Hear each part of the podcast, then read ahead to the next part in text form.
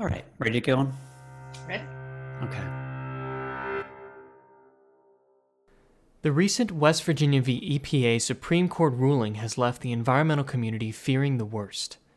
A conservative court hamstringing the EPA's ability to tackle climate change.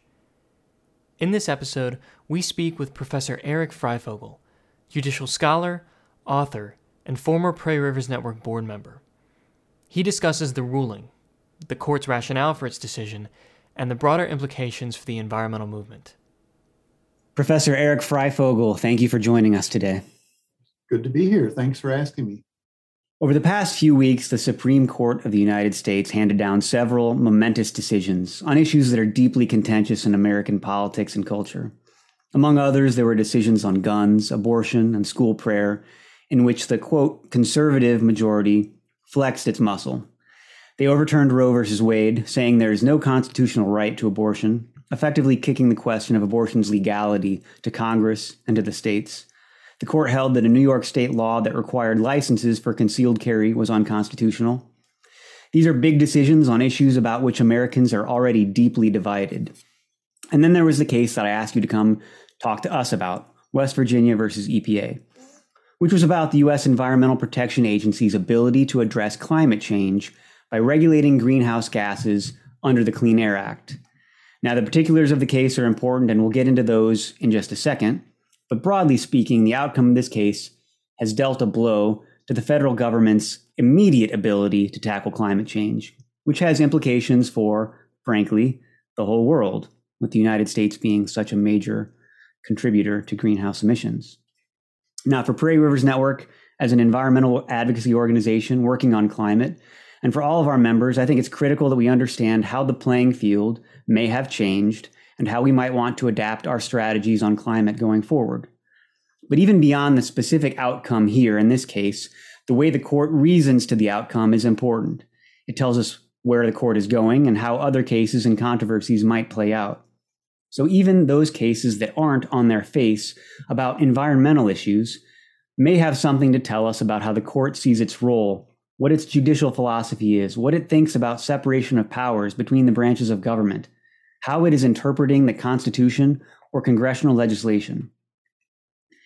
Any or all of these cases may provide clues about which governmental actions the court is likely to see as legitimate and which it might invalidate. And all of this will profoundly impact how we as a country seek to address various problems through democratic governance, including climate change. So, in addition to talking about the EPA climate case, I hope to get your opinion on where the court is headed more broadly, what it all means, and how we can respond to accomplish Prairie Rivers Network's mission to protect water, heal land, and inspire the change necessary to allow humans and wildlife to flourish against the backdrop of climate change. So, with that introduction, let's begin with the greenhouse gas emissions case. Can you start by outlining West Virginia versus EPA? What was this case, broadly speaking, about? So, the case was basically about the power of the EPA as a regulatory agency to issue regulations severely restricting carbon emissions by existing coal fired electric generating plants the EPA had come up with a plan during the Obama administration, the Clean Power Plan, it was called. Um, and it was one that would have called for pretty sharp reductions in uh, not just carbon emissions, but frankly, the burning of coal by these coal fired power plants. Um, the EPA set emission limits on uh, carbon dioxide so low that it was it, it, it was going to force uh, these power plants, and by design, it was going to force them to shift uh, away from coal and either burn natural gas or start generating electricity through renewable means, solar, wind, and, and, maybe hydropower as well. So it really was a decision having to do with the power of the agency to issue regulations of this particular kind. What did the court say about the EPA's power to regulate at that level, forcing coal fired power plants to use to go to natural gas or renewables, or perhaps even just shut down entirely? So, a, a question like this, when it arises, having to do with agency power, um, always leads the court to look at the statute passed by Congress that vests power in the agency, the EPA in this case. So agencies such as the EPA only have the power granted to them by Congress. So really the question is, did Congress give the EPA this power? And as I say, to answer that, the place to look is at the governing statute. Uh, in this case, the EPA was specifically directed to issue regulations governing pollution sources like this. Uh, and the language of the statute uh, was one that told them that as it looked at the emissions from these sources, it should identify what the statute referred to as the best system of emission reduction uh, for this type of pollution and this type of pollution source, the best system of emission reduction. And the EPA then came up with this regulation. Um, no, normally, when the EPA comes up with pollution control regulations, it does so by identifying particular technology that a pollution source can use to cut back its emissions. Maybe it's some sort of scrubber technology that removes the pollutants. Maybe it's changes in their sort of methods of operating, what their employees do. Maybe it's in the case of coal, it could be washing the coal in advance or something like this. So it's normally things that, that a, pollution source, a factory, a power plant, can undertake uh, and then continue on doing what it's doing. And what was novel about this case, uh, as I've suggested already, is that what, what the EPA picked as the best system of emission reduction uh, wasn't just a technological fix uh, for a coal burning power plant. It really, the emission levels were set low enough that the power plants would have to stop burning so much coal and to shift to natural gas or to renewables.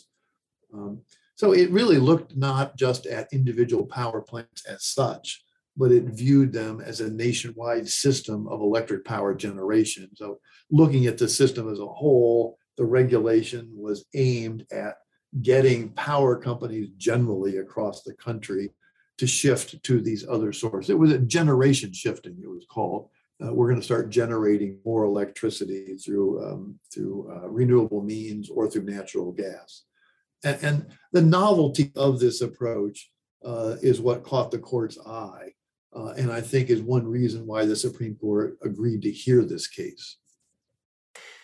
So this stems this case stems from the 2015 Clean Power Plan, which was issued under the Obama administration. That's that's where this um, EPA regulatory plan has its origin. Um, can you say a little bit about the various parties to the lawsuit? How did they line up? And maybe we'll talk a little bit more about the history in a, in a little bit. But how how did the parties to the lawsuit line up? Who was supporting EPA? Who was opposing it? Was it as simply partisan and obviously partisan as the news stories may have made it out to be? No, you know, it really was not a, a partisan split. And it's interesting that the, the um, entities being directly regulated by the plan, the power companies themselves, the coal fired power plants, the owners of them, for the most part, they supported this plan. The opposition to it came instead from the coal industry and, and coal mining states, because it really meant a decline in uh, you know, the market for coal. I mean, it was the, the coal producers who were going to be hurt the most. Uh, and so they were the ones who stepped up and changed. In fact, the power industry itself filed a brief supporting the EPA, as did lots of businesses, uh, as did lots of not-for-profit organizations across the board. Um, so it was uh, it was an odd alignment um, that really didn't uh, have sort of a, a left-right political division to it. Okay, so we know the result. The court rules that EPA does not have the power to issue this kind of regulation. How did it get to that decision? What was the court's rationale here? So the, the expectation going in to the dispute, I think, was that the case would be handled pretty much like other cases that involve statutory interpretation. The statute, as I say, says to the EPA, decide the best system of emission uh, reduction uh, decide uh, then what emission levels would, would be produced using this best system of emission reduction. Uh, and then set those limits and you know to tell the power industry to go ahead. So the thought was that the case would largely be resolved as a matter of statutory interpretation. Did the EPA really decide the best system of emission reduction, or did it go off on its own and pick something, uh, pick a, a, an approach for emission reduction that wasn't really authorized by the statute? Um, in the oral arguments in the case, which drew a lot of attention, uh, much of the discussion, much of the, uh, the argumentation, the questions by the court, though, didn't focus directly on the statute itself, but it focused really on the fact that what the EPA was proposing here seemed to be such a dramatic departure from what it had done before. Uh, and it was a move that uh, would have very significant economic and social effects on the country as a whole. Uh, the, the shift that the EPA was promoting would involve moving billion, many billions of dollars around. Um, it would be very hurtful to coal producers. It would be beneficial to natural gas industry, to the green energy industry. It really looked like a question involving major national energy policy. Um, and the court was a little, a little fearful of, of an agency like the EPA making such a big decision on its own uh, without clear authority given to it by Congress to do so. So the, the case ends up focusing on what the Supreme Court, in the ruling for the first time, announces as the major questions doctrine. That is, this, this case um, is a, a path breaking case because in it, the court for the first time formulates and puts to use what it refers to as the major questions doctrine, which, which is a special rule that the court apparently is going to be using when it senses, uh, in, in exceptional cases, the court makes clear, in exceptional cases, if an agency seems to be going well outside its jurisdiction, uh, trying something new that, that really involves major policy questions uh, affecting the nation as a whole, the court is going to stop and say, has Congress really asked you to do that? Has it given you the authority to do that? Or are you really running sort of rogue on your own, taking on big issues that ought to be resolved by Congress itself? So the case then comes to focus on this so called major questions doctrine, um, which, as I say, I, I, think it's what, what the case is going to be most known for as the, uh, the case that originates this major questions doctrine. And as you you suggested in your introductory comments, this doctrine uh, could have wide application all across the regulatory front, uh, involving uh, regulatory agencies engaged in all sorts of activities, not, not just environmental organizations. So it, it turns into a decision about the major questions doctrine. Um, I mean, I can go into more detail about it, but basically, what the Supreme Court rules is that because this case involves a major policy question, um, and for other reasons uh, about the case, other, other peculiar aspects of the case, the court concludes that the EPA can do what it wants to do only if it really has very clear authorization from Congress to do so. So, this clear authorization rule, the court then takes that, uses it to evaluate the Clean Air Act, and decides that the authorization that the EPA have, has here is just not clear enough. Um, there is some statutory language that tells EPA to act, um, and they could act uh, obviously within the la- la- uh, within the language uh, that, the, that the statute contains. But the court ultimately decides before the EPA can do something so dramatic as this, getting involved in a major policy question, Congress has to delegate that authority more clearly than it did. And since the delegation was not clear enough, uh, the court rules that the EPA regulations uh, can't stand. So let me summarize what I heard you say, and then you tell me if I got this right. Basically, if the court, a case comes up in which the court takes a look at whether an agency is acting beyond its delegated authority from Congress, um, they will look to see have certain red flags been raised by by the agency's action and maybe that maybe those red flags would be it sounded like from what you said um, that agency has never taken this kind of action before, or perhaps it has impl- you know broad implications for the whole in the entire country's um, economy. in this case, the energy sector. Are there other red flags that the court, you know, is that kind of what is that what you meant? Um, is that how the major do- questions doctrine would play out with the court? And if so, um, are there other red flags that the court right. would be looking for? Yeah, I think the red flags language is useful here because it was a combination of those red flags that put the court on high alert uh, and that prompted it to want to see clear authorization from Congress. So it was the magnitude of the program, how much money was involved, how disruptive it would be economically and socially. Um, it was also the fact that the EPA uh, in this case was relying upon a statutory section that it had rarely used before uh, and that it never used in this way.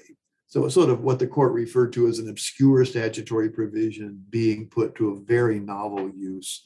So that, that makes the court a little more nervous about this. Um, this also happened to be an area in which the states themselves have had an important regulatory role public utilities are largely regulated at the state level, and many states, Illinois is one, uh, is quite active in pushing industry uh, to shift to cleaner energy sources. And so there was a fear by the Supreme Court that the federal EPA was sort of on its own intruding into matters that the states were also dealing with. Um, and again, that would be fine if Congress really wants them to do that. But but without clear authorization, the court seemed to think that it, that it wasn't um, such a good idea.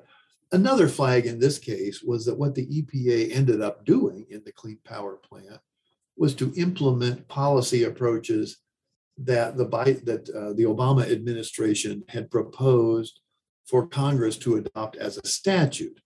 So all of these these ideas had been put forward to Congress, and the uh, Obama administration was hoping that Congress would enact a statute authorizing them, and Congress didn't do so.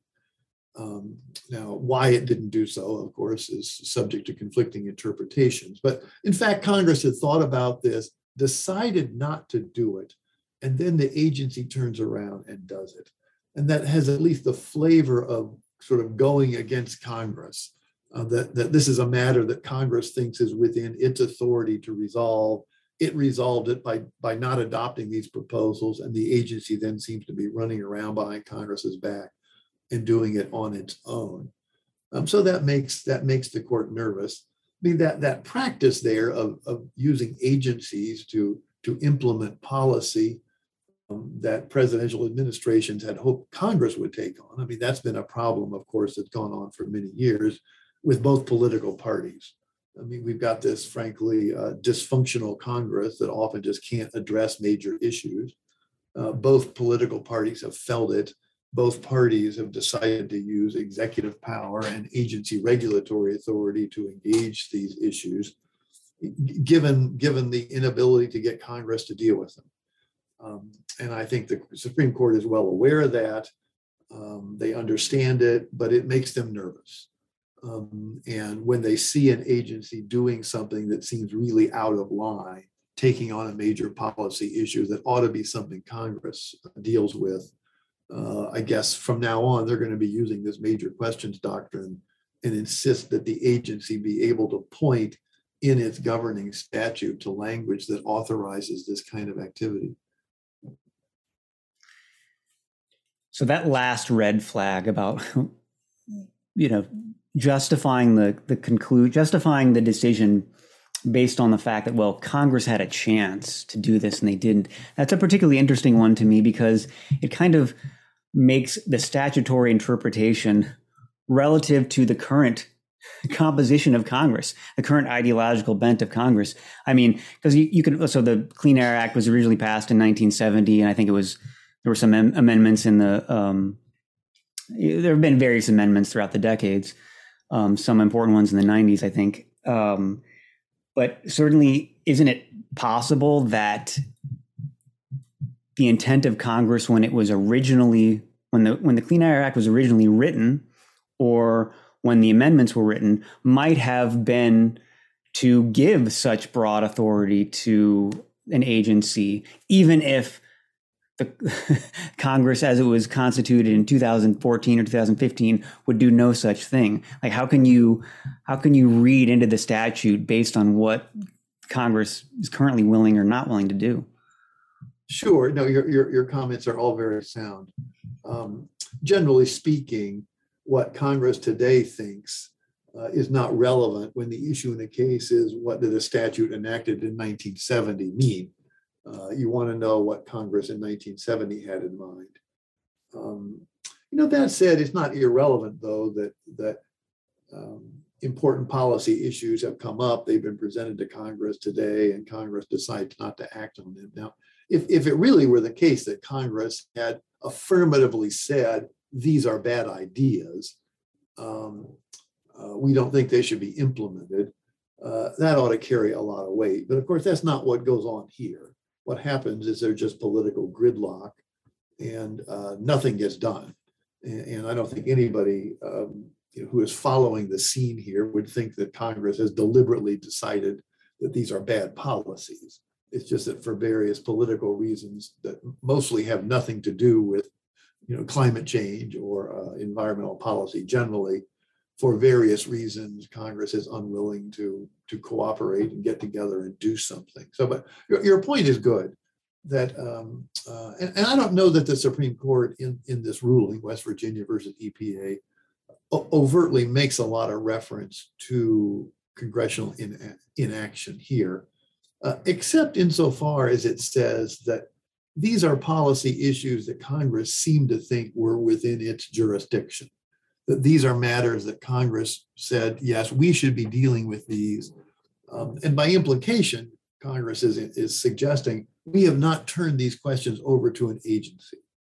Um, I mean, Congress could have said, oh, listen, that's an issue that ought to be taken up by with the EPA. We've given them authority to deal with this. They should deal with it. Don't bother us with it. Uh, no, Congress didn't say that at all. Congress said, these are big issues. We're in the business of legislating. Um, uh, this really requires legislation, and we're, for various reasons, deciding not to do anything. Yeah, it's an interesting distinction between this and the Shelby County case from a couple years ago, which invalidated parts of the Voting Rights Act. And maybe this is an unfair apples to oranges um, comparison because there, in that case, Congress had regularly and overwhelmingly reauthorized the Voting Rights Act. And yet the court basically said, like, well, like we think we've moved on. We don't think, you know, some of the racism that justified federal oversight of certain areas of the country is, is still warranted. Um, and so, whatever Congress is, despite, despite the fact that Congress even recently reauthorized the Voting Rights Act, we're going to invalidate it. Whereas here we've got the court taking into consideration the fact that Congress did not want to pass. No, your, your, your point is well taken. There does seem to be tension there in these rulings. So, and perhaps that betrays a little of my skepticism about how and whether the court is always ruling consistently on these issues. But maybe we'll come back to that in a second. I want to talk about a little more about the major questions doctrine and where um, that might take us. But I, I also want to ask um, directly that uh, you know a lot of people looked at this case and said, well, the court is deciding about climate. You know, the court is making a ruling on climate. Would you say that's true? You know, was climate on, you know, was climate really what was being adjudicated here? Um, what did the court actually say about climate change? And whether it's the role and responsibility of the government to tackle it? Sure, sure. Yeah. So um, it, it's a good question to raise because uh, people might think that what was being debated was the importance of climate change and the important the ur- urgency for action, but that in fact was not part of the case at all. Um, there, there was no member of the court that suggested that climate change wasn't real there was no member of the court that suggested it wasn't a serious problem uh, or that urgent action was unneeded. Um, the majority ruling, in fact, hardly mentioned that at all.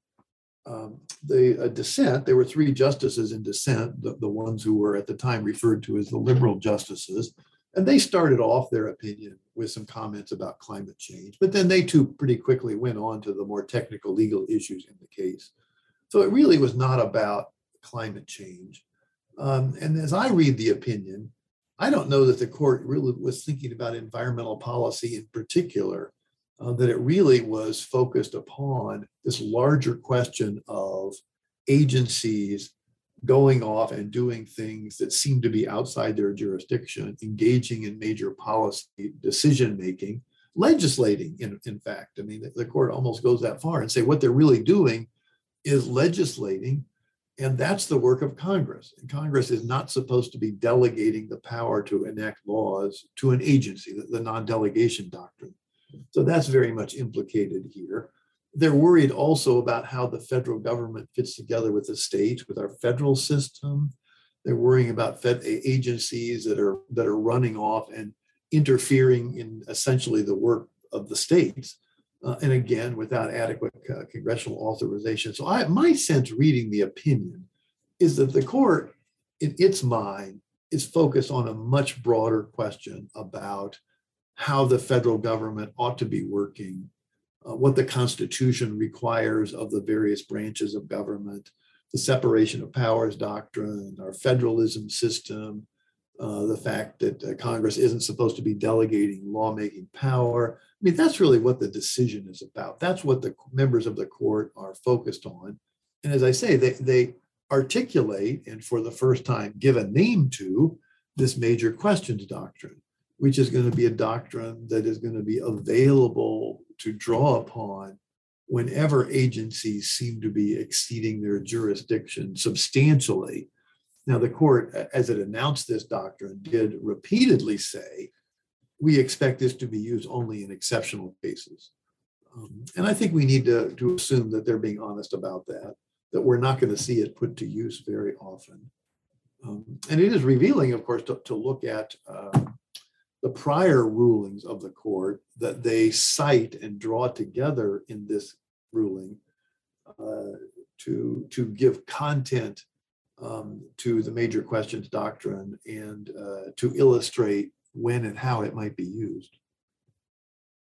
Well, so let, let's go there. I, I broadly agree with you from my reading of the decision. To me, it's less about climate. And if you're going to put a political overlay on this and kind of judge it is this conservative, is this liberal, or whatever. Um, to me, it seems to be mo- much more about a broad rollback of the regulatory state. You know, like the the uh, the concern that just federal agencies, regulatory agencies, have too much power and have exerted too much power, um, and also separation of powers, like you said. So, let's talk about those um, other cases that seem to rely on the major questions doctrine. What were those cases, and what can they tell us about how broadly this doctrine may be applied? You know, well beyond the environmental right. realm. Right. Um, well, as I say, the, the majority opinion does state repeatedly that this doctrine will only be used in exceptional cases. Uh, and if that proves to be true, it might well be that this is only occasionally used to prune what look like the most extreme excesses of, of uh, regulatory action. So uh, the, the major ruling that the court talked about uh, was one from back in the year 2000, involved the Food and Drug Administration and whether it had the power to regulate tobacco as a drug. Um, it, of course, had never done that before uh, tobacco regulation had been something that Congress had repeatedly taken on itself, mostly by putting in you know, warn- warnings on cigarette packages and the like. Um, and so the FDA suddenly wakes up and says, hey, we're going to start regulating this. And the Supreme Court says that really is just too much of a deviation from what you've done before. Um, and particularly in light of the fact that Congress has been working in this area itself, Congress has never thought that it had turned uh, the control of tobacco over to the FDA. Uh, the Supreme Court says that the FDA can't do this without clear congressional authorization, which it doesn't have. Congress could authorize it to do so. The court wasn't questioning that, but it really hadn't done so. Uh, so there was a case also from 2006 uh, involving the U.S. Attorney General, um, who at the time wanted to exercise the power to rescind the medical licenses of any physician who prescribed drugs to assist in suicide, assisted suicide drugs, uh, even in states uh, that authorize physicians to do that. Uh, this the attorney general was going to do this. So that the, the, court reacted with great skepticism. I mean, the attorney general was not in the business of setting uh, medical policy. This is not the attorney general's expertise. Um, you know, this is a matter that states had regulated for a long time. And so again, the court says, listen, this is just too much of a deviation from what the attorney general does, his expertise. Uh, and again, the attorney general could do this, but we want to make sure that Congress has really authorized the attorney general to act in this way. And on the facts, the court said uh, that Congress had not done so. The court also refers to a couple more recent cases that have been sort of in the news. People may remember them more. Uh, in 2021, the Center for Disease Control uh, came out with this notion that it was going to ban landlords from evicting tenants um, while the coronavirus, uh, COVID was rampant. And so um, so again, the court looks with suspicion on that. Says, you know, the Center for Disease Control isn't really in the business of regulating landlord-tenant relationships. This is entirely a matter of state law, um, something where states have regulated in detail.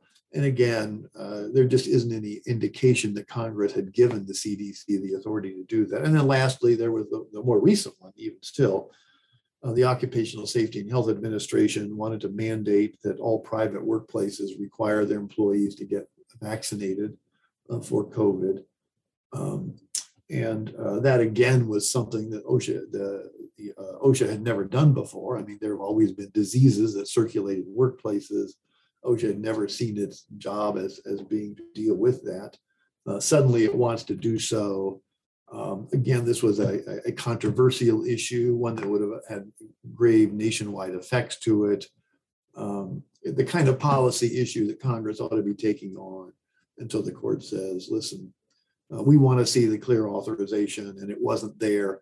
Uh, and so um, the agency action was struck down. So it, it's interesting that all of these cases, um, uh, none of them involve environmental policy as such. Um, uh, and they're sort of across the political spectrum. Uh, I mean, I think that in this, on the facts of West Virginia versus EPA, it might be sort of the more leftist liberals who, who think that this is a threat. Um, but, but you know, keep in mind this Attorney General's case. The Attorney General wants to get involved in deciding whether states can allow physicians to prescribe drugs for assisted suicide. You know, many many liberals there might say yes, and might, might be appalled at, at having the Attorney General wanting to second guess the states on that um, and make a decision for them. So those were the major rulings that the court relied upon. Uh, and when you look at them, they do all seem like agencies that have stepped well beyond the boundaries of their normal work. Uh, and the Supreme Court seemed to think that the EPA had done the same thing in this case.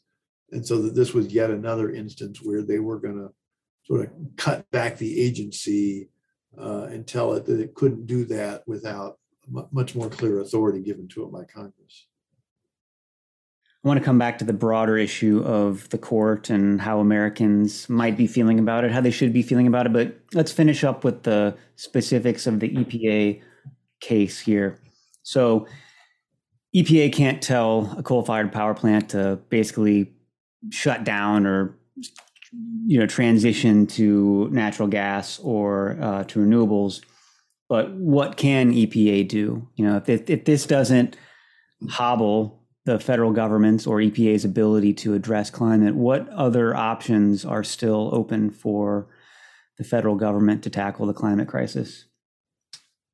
Sure. Well, it, it's important to note, of course, that, that this uh, regulatory scheme only dealt with one uh, source of greenhouse gas emission. Now, coal has been a major polluter, but it is worth noting that, particularly in the last decade, the burning of coal has dropped substantially.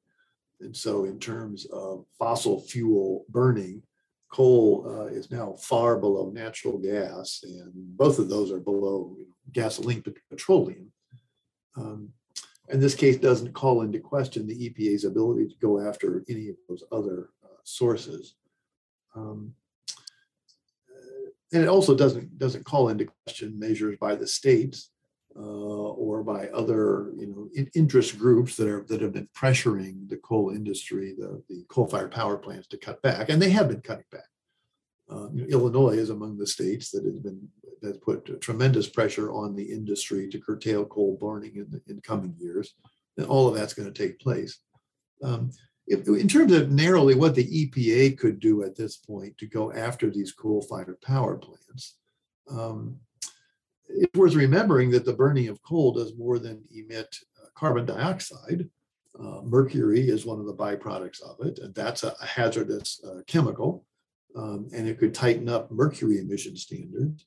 Uh, the coal burning is a major source for particulate matter entering the air. There's no question that the EPA can regulate particulate emissions, and it has, and it's tightened them up. And there's a lot of scientific evidence that's come out of late suggesting that particulate matter continues to be more of a problem than we thought. Uh, and so the EPA, if it, if it lowered permissible levels of particulate matter emissions, if it lowered levels of permissible mercury emissions, could be going after the coal fired power plants without having to deal directly with the carbon dioxide. Um, with respect to any new coal fired power plants, I don't know that any of them are on the horizon, but the EPA did issue regulations for any new ones that come on. Uh, and they, in, in effect, require new plants to embrace carbon capture and storage, which would be very expensive technology for them, sufficiently expensive that it's likely to mean that no, no new power plants are, uh, are constructed. Um, but uh, the EPA could conceivably do the same thing with respect to existing coal-fired power plants. They could come up with a regulation that says you know, in 10 years from now, all existing plants, if they're still operating, have to embrace carbon core uh, storage, ca- carbon capture and storage technology. Uh, in all likelihood, that would raise costs to the points where the industry just decides to start shutting these plants down. So it's conceivable. I mean, I, I must admit, though, that I'm not an expert on energy policy here, and I'll, I'll let you defer to people who know more about this. I'm just sort of looking as a lawyer at what legal means are available and there are different approaches that the EPA could take to go directly at coal being burned in these power plants. Okay, so there's still some avenues for the EPA, uh, as well as obviously Congress, to take action on emissions and climate. Um, but there are a bunch of environmental issues that are of concern. And it's possible, it seems like that this major questions doctrine could have implications well beyond carbon emissions. So, um, can you say a little bit about where you see the court might apply this new, newly articulated major questions doctrine um, for environmental policy? Yeah, it, it, will be interesting to see uh, how the doctrine is applied in coming years and, and how the doctrine evolves. Um, it, it's something new. It's just a point of beginning. Um, and uh, who knows what, where, what it will lead to? W- will it really result in major curtailment of what agencies can do, or will it really just be reserved for the very exceptional case, you know, the one case that comes along every five years or something, um, to, to, prune an agency that, that seems to be going off too far on its own with, without authority? Uh, there is one case uh, very relevant to Prairie River's work that is pending before the Supreme Court that might be one in which this major questions doctrine is put to use. Uh, and that is uh, the latest dispute to ask the Supreme Court to give meaning to the language waters of the United States in the Clean Water Act. Um, that issue has come before the court several times, leading to major rulings, but the law continues to be confused about it. Um, uh, and so there is a case pending before the Supreme Court right now, Sackett versus the US EPA. Uh, the Supreme Court agreed to hear it this year. The argument will be set up for the fall, I assume, and the briefs will be filed. That actually might be a case where the major questions doctrine will be raised. Now, whether the court will want to talk about it or not is hard to say, but I'm guessing that uh, the parties that are that are pushing back against um, the regulations at issue, regulations under 404 of the Clean Water Act, uh, issued by the Army Corps of Engineers in this case, that the parties that are pressing against the agency there, uh, at least some of the briefs will be raising the major questions doctrine. Uh, and and uh, they will probably do so because um, the Clean Water Act, when you think about it and look at it, it does seem to be focused on water quality, on the water in waterways, and on reducing pollution that's being put into waterways. Uh, it also overtly regulates putting dredge and fill material into waterways, um, as well as just sort of traditional sources of pollution. Well, the statute over the years has been applied not just to dredge and fill material in waterways or in lands adjacent to waterways, but in sort of low wetland areas that might be quite far from any river or lake. And it's that application of 404 that has drawn the most criticism. Landowners who have low wet spots in their field that they want to fill in, maybe for construction, maybe for farming, only to be told that they need a permit from the Army Corps of Engineers under the Clean Water Act to do that. Um, these so-called isolated wetlands or wetlands that are not adjacent to waterways. Um, does the Clean Water Act apply to that or not? You know, for, for, years, this the uh, Army Corps of Engineers has said it does, and they've tried to apply it but there's been pushback all along. So anyway, this this could be an illustration where the court says, you know, this issue of filling in wetlands is something that states have regulated. It's very controversial. An aggressive regulatory scheme could have very significant economic and social effects on the country. Uh, maybe the language of the statute isn't all that clear.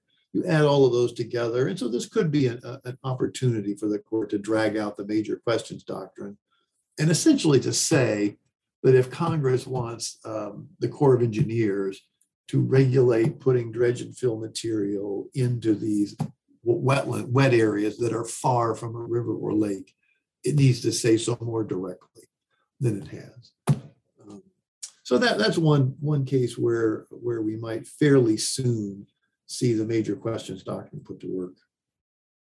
And let me probe that question of Congress's effectiveness and whether they whether the authority they're giving they're delegating to the agency is it you know whether it's really that far out of bounds um, in my in my job with prairie rivers network i've met with a lot of members of congress and some are clearly very intelligent capable people and there are others that uh, you know questionable and but even if we just imagine again, let's just we live in a, a good faith. Let's just imagine good faith on the part of members of Congress, and they're all want to do what's best for the country. But we now live in a extremely complex world, and the decisions that EPA or some other agency would be making are, um, you know, there's just a lot of knowledge and expertise that that goes into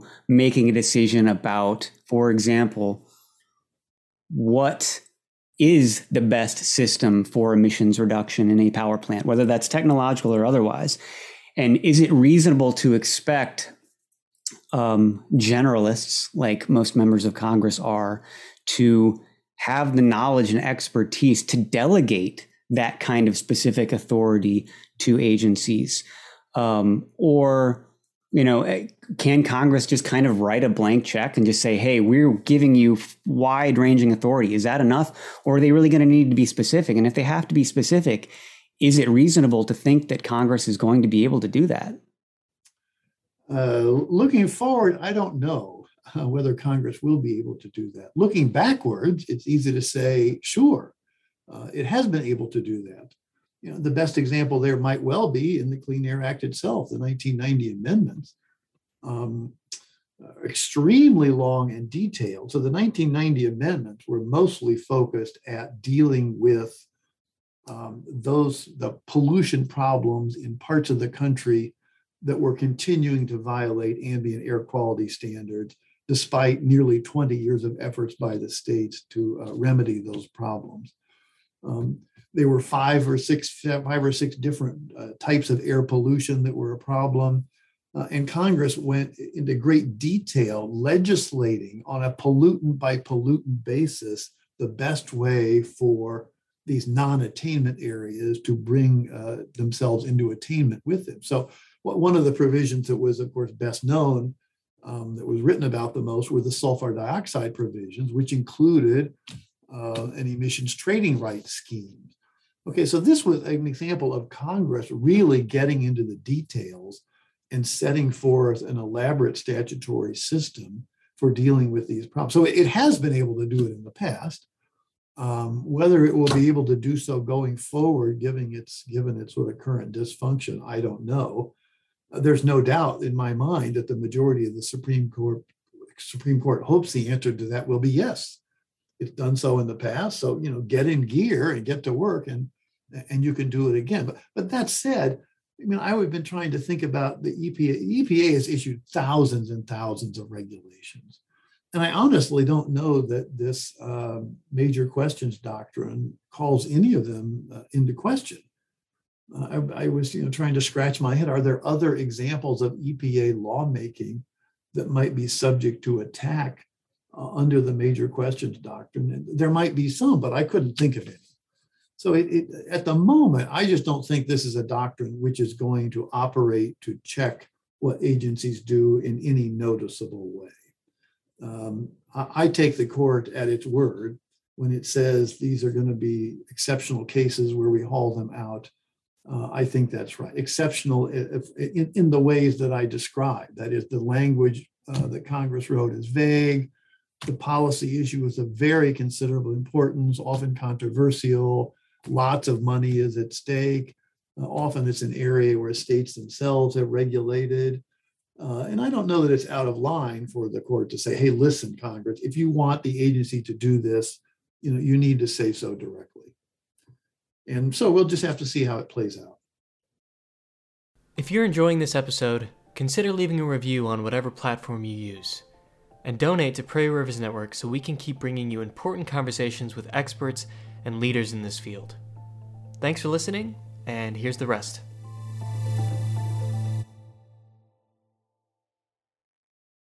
You've given a fairly measured and nuanced analysis of what the court decided here in this case, and um, I think reasonably defended the court's stance. Um, I did not see much nuance or measure in the public's reception. And obviously, this case came on the heels of several other cases that the left in the United States did not like. They did not like the results. Um, so I think that this is part of a larger picture. But, um, you know, the reaction breaks down along partisan lines. Uh, Republicans and conservatives cheer this as a necessary check on an overreaching government um, in particular, weakening the, the regulatory state. And the left and Democrats see this as the court doing the dirty work of polluting industries that are behind the climate crisis. And, you know, I, some of the rhetoric gets very heated. I mean, you're talking about rogue court, creeping fascism, part of, you know, the move toward authoritarianism um, and away from participatory democracy. I take it from the content and tone of your remarks that you might think that's a bit alarmist. Um, like I said, you gave a very measured analysis of, of what's in this. Um, I don't know. Do you think that this fear that the court is basically just a political operator that's reasoning backwards to try and get to the, you know, to try and carry out the agenda of the political party that installed those justices? Um, do you think that that fear is justified or is that is that overblown? How do you how are you feeling about the the this, the court at this moment? Well you know the reactions to supreme court opinions of course come instantly um, pretty much everyone expressing opinion uh, has not read read what court did uh, nor, nor would have time to do so i mean you know, many of these cases and when they come down the, the opinions run to over 100 pages uh, who, who really has had a chance to study those and think about them uh, and then give an opinion about the case within an hour or two. And, and that's what journalists seem to be called upon to do. Um, let me pick up on comment here, though, about reasoning backwards.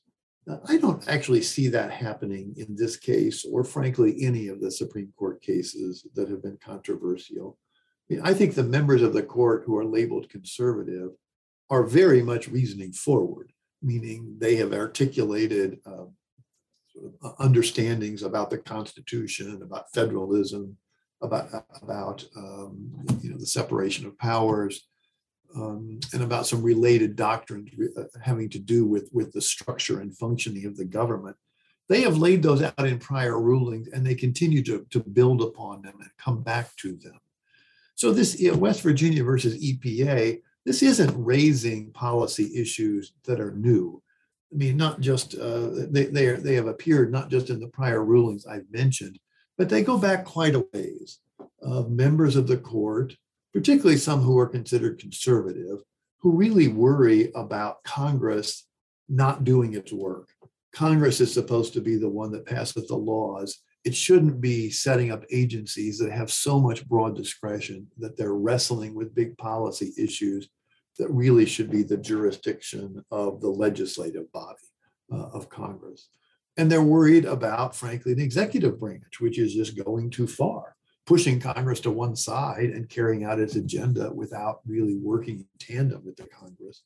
And there's lots of other policy issues that, that underlie these rulings. But I think all of the members of the court are, they're, first of all, very smart.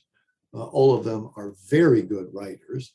Uh, all of them are strongly committed to the rule of law. Um, and I think they're all honest in the sense that that they present their ideas uh, very clearly, as clearly as they can, as convincingly as they can in their opinions, and they build upon them o- over time. And so I, there's nothing surprising about this ruling, I, I, I would say. Um, it might be disappointing, um, but it's not it's not it's not filled with after the fact justifications uh, by by members of the court who want to want to try to get rid of some regulatory action that they don't like um, and I think that's true pretty much across the board with the Supreme Court rulings. I mean, we don't have time to talk about too many of them, but but uh, I think Americans would do well to read some of these opinions, and I think they might be struck uh, at how uh, carefully crafted they are, um, and how respectful they are of prior rulings of the court, even on the occasional case, as in the abortion ruling, where they actually decide to set aside a prior ruling it's only because they thought very long and very hard about it, and they have what they think are compelling reasons to take a, a, a drastic action like that, and they admit it, it's a drastic action. So um, I think people are prone to look at the highly politicized process for appointing justices and to think then that that high politicization surely must carry over to the court itself. But I don't really think it does. Surely there, there are clear differences of opinion among them. But if you look at all of the cases that the court hands down over the course of the year, I mean, you don't that left, right, right, uh, right division in very many of them. Uh, and and the courts have uh, members of the court have fragmented in all sorts of different ways over the course of the year. It just happens to be that the ones that draw the most attention ended up being the six three rulings, um, but that, that, as I say, gives a misleading impression of the court generally, I think. Um, you know, what, what, what lies ahead, I really can't say, of course. I don't have a crystal ball. Um, I mean, I can't really predict what's going to happen with this major questions doctrine. Um, but uh, I, I would just emphasize that the people who were appointed to the court by Donald Trump are not Donald Trump by, by a long shot. Um, they are people of great integrity. I think they're honest. They have a great respect for the law. They're very concerned about the long term health and welfare of our national government. Uh, they have particular ideas about what would be good for us in the long run, and, and people can disagree about those. But I don't think anybody has to worry about uh, the integrity and honesty of the members of the court. Um, I think they're very good people. They're certainly all very smart people um, devoted to their work. Um, um it, it's worth sort of reminding the American people that that Congress has a very generous, the uh, Supreme Court has a very generous retirement plan, uh, and nearly all the members of the court, certainly all other than those appointed recently, uh, could retire at any time at 100% pay. Uh, so these ones that stay on until they're 80 or 85 years old uh, they've been working for years for nothing essentially, and they work very hard at it. So it, it, it says something about their devotion to the craft. Um, now, I, you have to admit, of course, that the ego is wrapped up in some of them, uh, all across the political spectrum. There, you know, there's a tendency for courts, court members to think that no one could replace me. I have to stay on as long as I can. Uh, but uh, you know, that's true in a lot of settings. It's been fascinating to me to watch the public reaction to all of these Supreme Court decisions. And it's particularly interesting to hear you, as a renowned legal scholar and also an environmentalist yourself, to provide a little counterpoint to the outrage with which this case was greeted. Um, even if you're more or less defending a decision that isn't particularly good for our collective ability to address one of the major environmental problems of the time, I want to push back a little bit on your good faith interpretation of the court's actions here. You know, there's fairly widespread public sentiment right now, um, you know, valid or not, that the court is and has been for some time simply another political operator carrying out the policy agenda of the political parties. And right now, the majority in the court is pushing the agenda of the Republicans, as the majority of the justices were appointed by Republican presidents.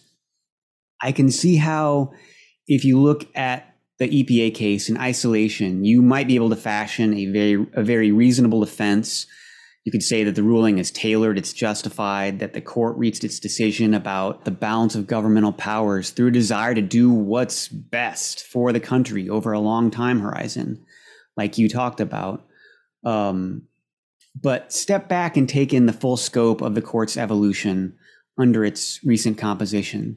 Even as the court says, look, this is really up to Congress, legislation is the job of the legislative branch, and Congress needs to do its job the context here is that Congress is dysfunctional. And even though it's the branch of government that should be the most democratic, it actually is quite undemocratic. And the court has even had a, a role in making it such. Um, the court has had a role in rolling back voting rights.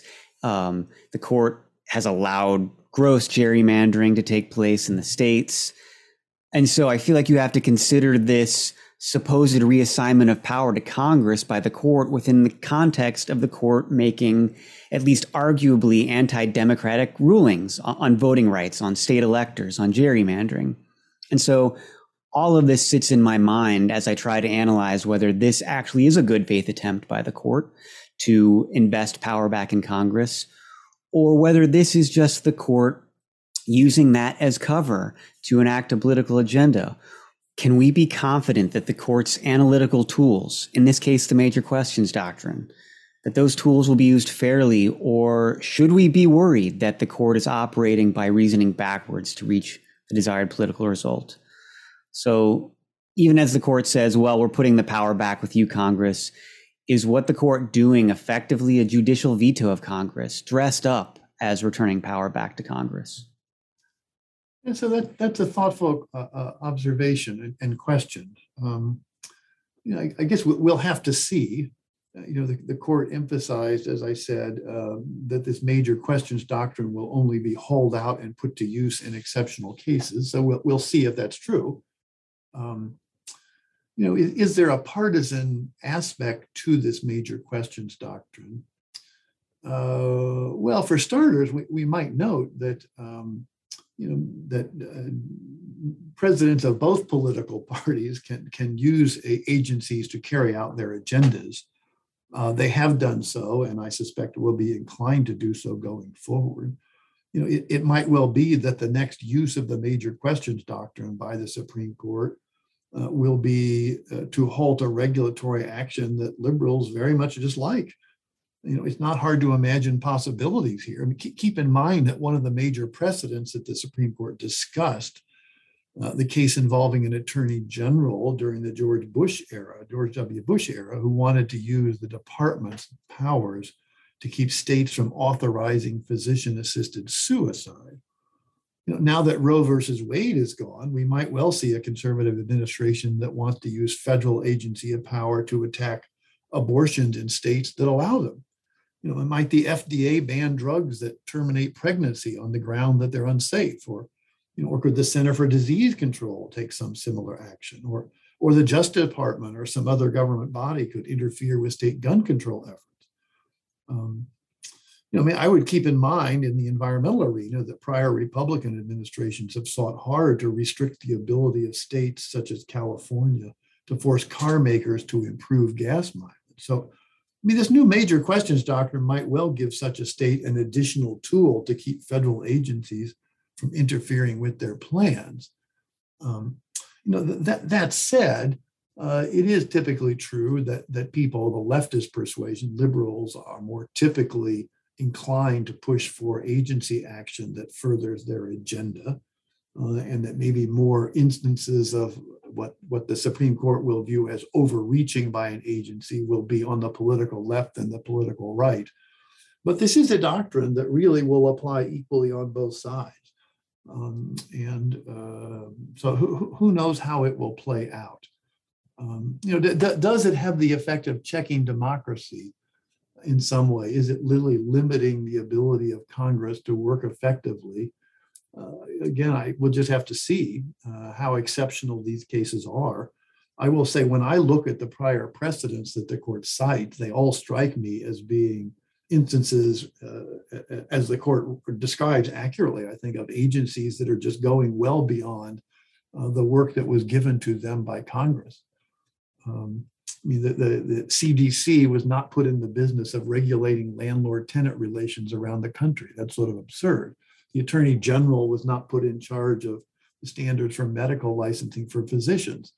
Um, I mean, so these really are odd cases involving, I think, agencies that have just gone, you know, gone way beyond what they were supposed to be doing. And, and, and notice the court doesn't say that can't be done it just repeatedly says if Congress wants an agency to do this, it needs to say so very clearly. Um, and that's a fairly neutral principle that I say that could be beneficial to people on both political sides. But, but how it plays out, which cases the court picks as the exceptional ones to use the doctrine, you know, we'll just have to see. I'm at the moment inclined to think that uh, the court members are being honest and open that there's no subterfuge going on here, um, that they really are motivated by ideas of how our system of government should work, not just the Congress, you've talked about that, but also the federalism part. You know, a lot of these voting rights cases are, are ones that are prompted, I think, by members of the court saying, you know, in our system, the states themselves get to decide voting rules. I mean, that's the way it always has been.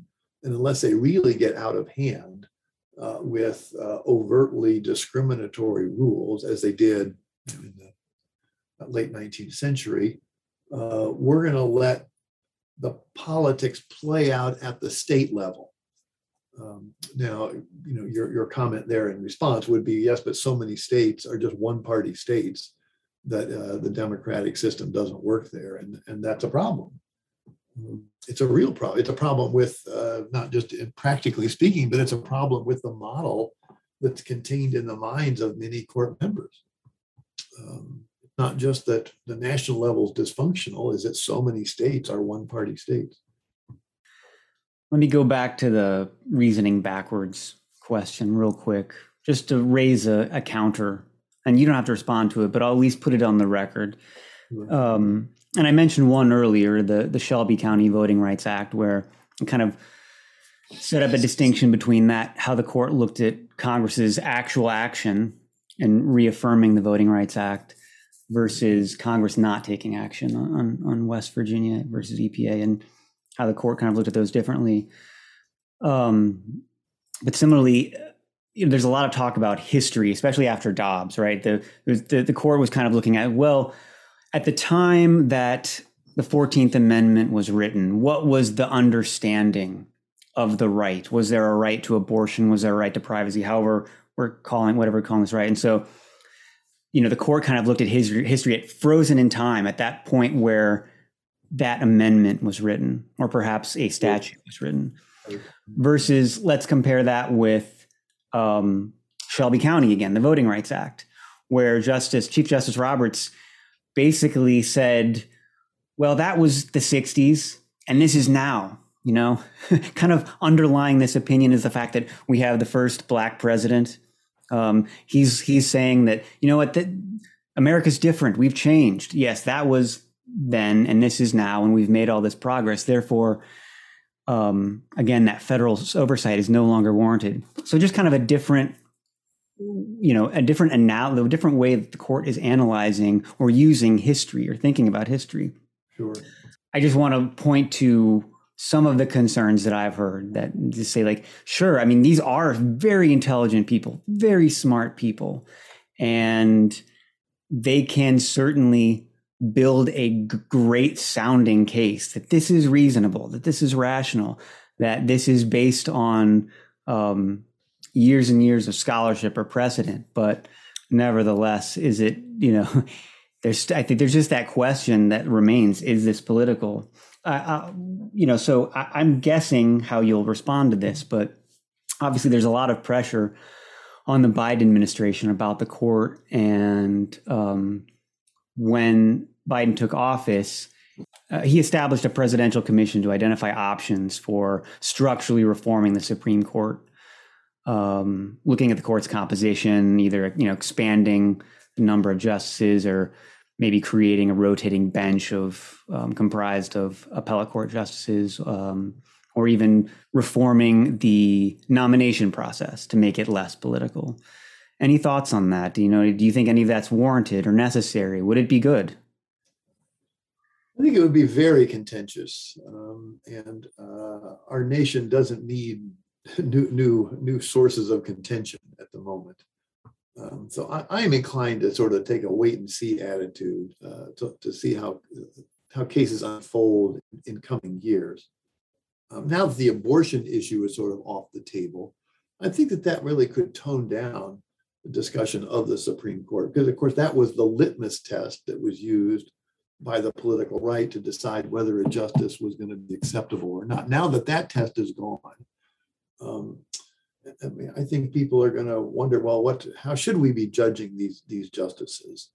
Um, I would emphasize also that, um, to a large extent, the problems that that you highlighted, uh, the, at the root of them, really is not the Supreme Court; it's Congress, uh, and it's Congress's inaction. Um, these various settings involving the Voting Rights Act, for example. Um, that could be easily fixed by Congress if Congress functioned as it should, as it did for generations. I mean, it was a question just about the interpretation of a statutory provision. If Congress doesn't like the way the Supreme Court understood it, fine, just change it. Um, but that's, of course, seems to be beyond our means to do that kind of stuff these days. Uh, and that's what makes all of this so sad and, and, why issues then just sort of linger. I mean, the same issue, of course, with respect to the EPA here. If you want the EPA to, to uh, adopt some new updated version of the uh, Obama Clean Power Plan, all, all Congress has to do is give the green light uh, and to allow it to go on. Um, so I don't I don't know going forward. Um, you know, some of the gun rights cases, your, your your comments here about the court's use of history got me thinking about the recent gun rights case out of New New York, because uh, Justice Thomas in that case spends a lot of time going over the history of gun regulation um, to, to try to decide whether the regulation that New York has is that sort of in line with our tradition of regulating gun use, or is it is it an aberration? Um, you know, so I don't know what controversial cases are going to be hitting the court coming up.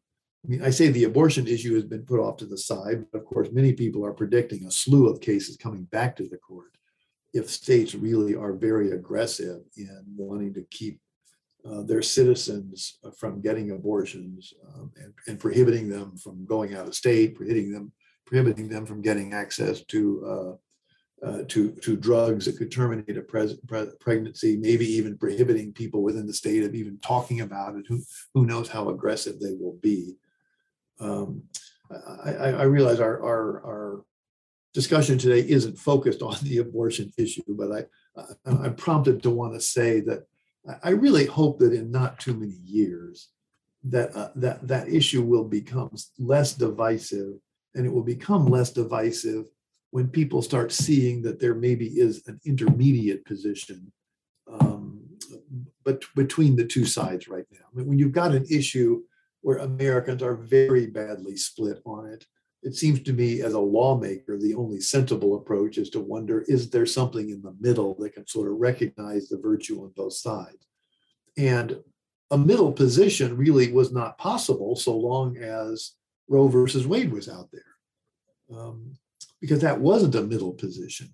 Now that Roe versus Wade is gone, it might be that a state, and Illinois could be one, uh, a state might step forward and take uh, a more intermediate position along the lines of many Western European countries, uh, along the lines proposed by Justice Roberts himself, Chief Justice Roberts himself, in a, in a, in one of the opinions of the ruling that everyone ignored. But you know that ruling was not just a straight six-three ruling; it really was more of a five-one-three ruling, because um, the Chief Justice Roberts, um, sort of looking over to Europe, was sort of musing out loud, hey, what if what if in the United States we had statutes like those in many Western European countries that allowed uh, abortion up to maybe 13 or 14 weeks and then essentially prohibited thereafter. Um, I mean, if, if a state like Illinois were to do something like that, take that stance, uh, it might present that as an option in people's minds. Uh, it's not the Texas approach versus the Roe versus Wade, that there's a middle ground here. And um, that might appeal to an awful lot of people and that enough people so that maybe the tone of the discussion would shift a little bit. So maybe I'm I'm being too optimistic about it. Who knows? You're you're you're uh, a little more cynical than I, but but you might just be more realistic.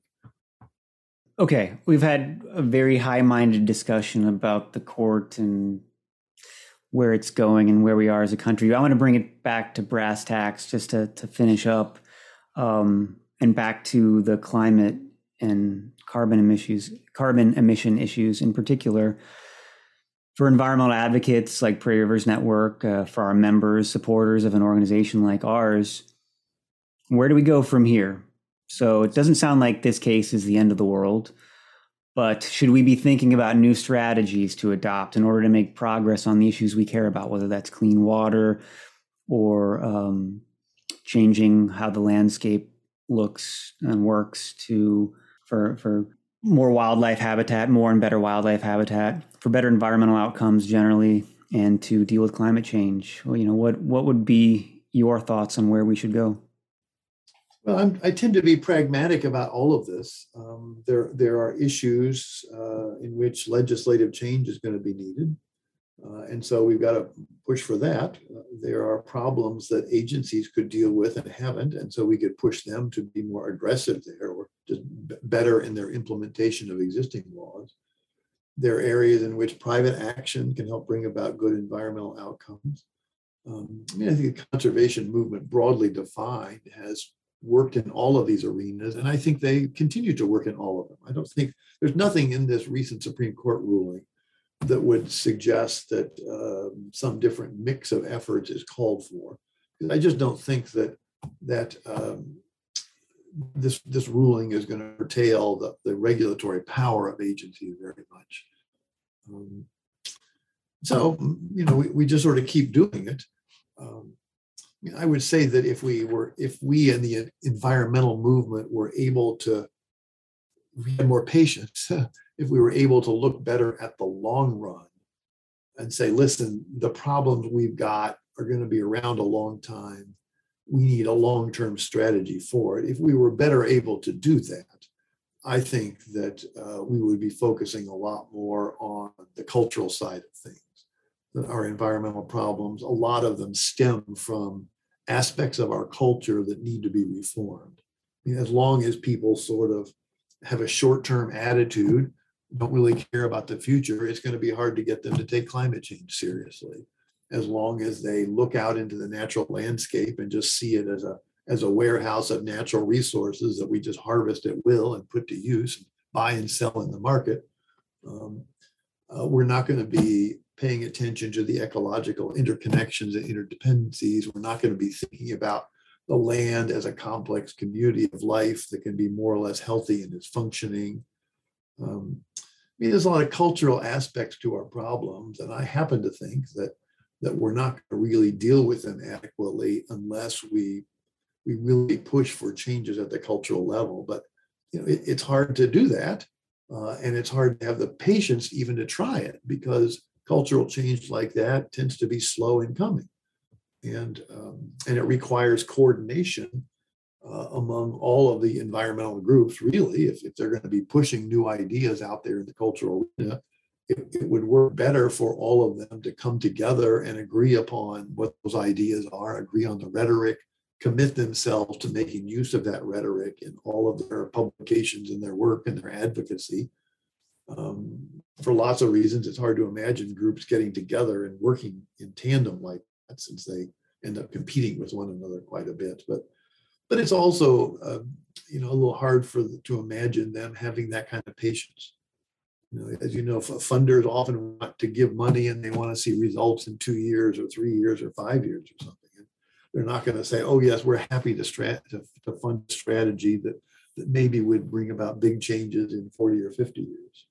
And one that isn't tied to quantitative, measurable outcomes. Indeed, indeed. Yeah. So I I presumably you believe a set of actors can intentionally change the culture. I mean, how do you think that's done?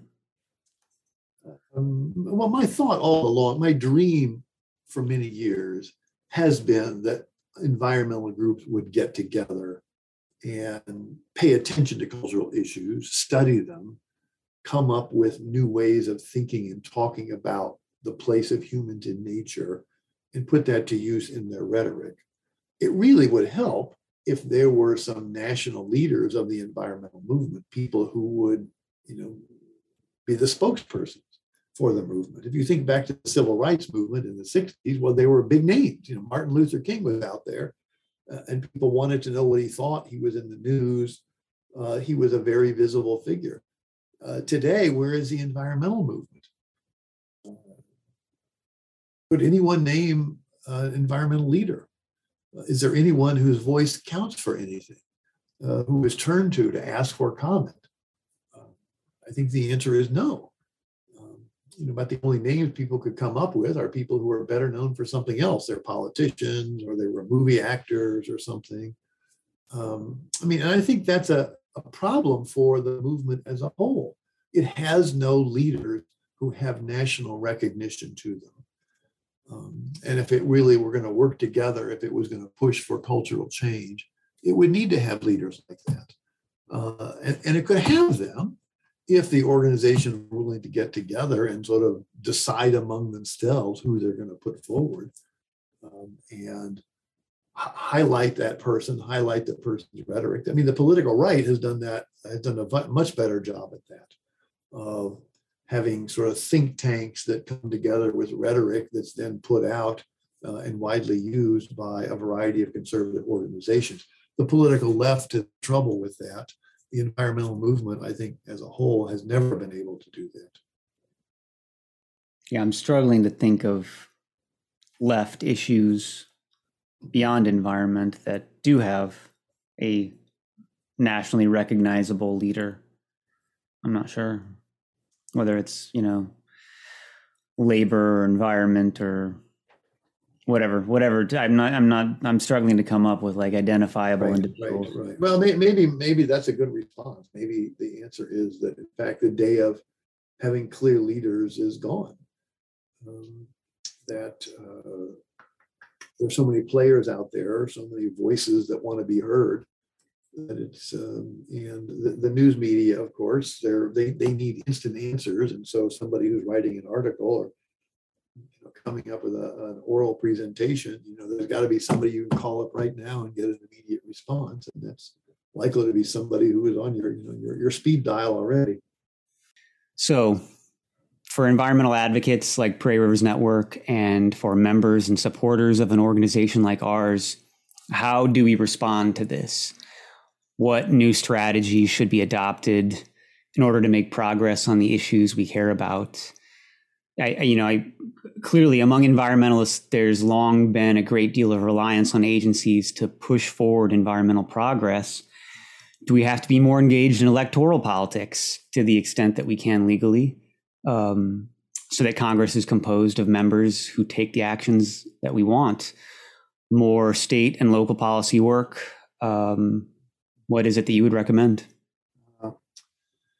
So, um, you know, maybe, maybe the first thing to say here is that if, if you go back 40 years, 50 years uh, in environmental policy, there used to be a very heavy reliance by environmental groups on the courts.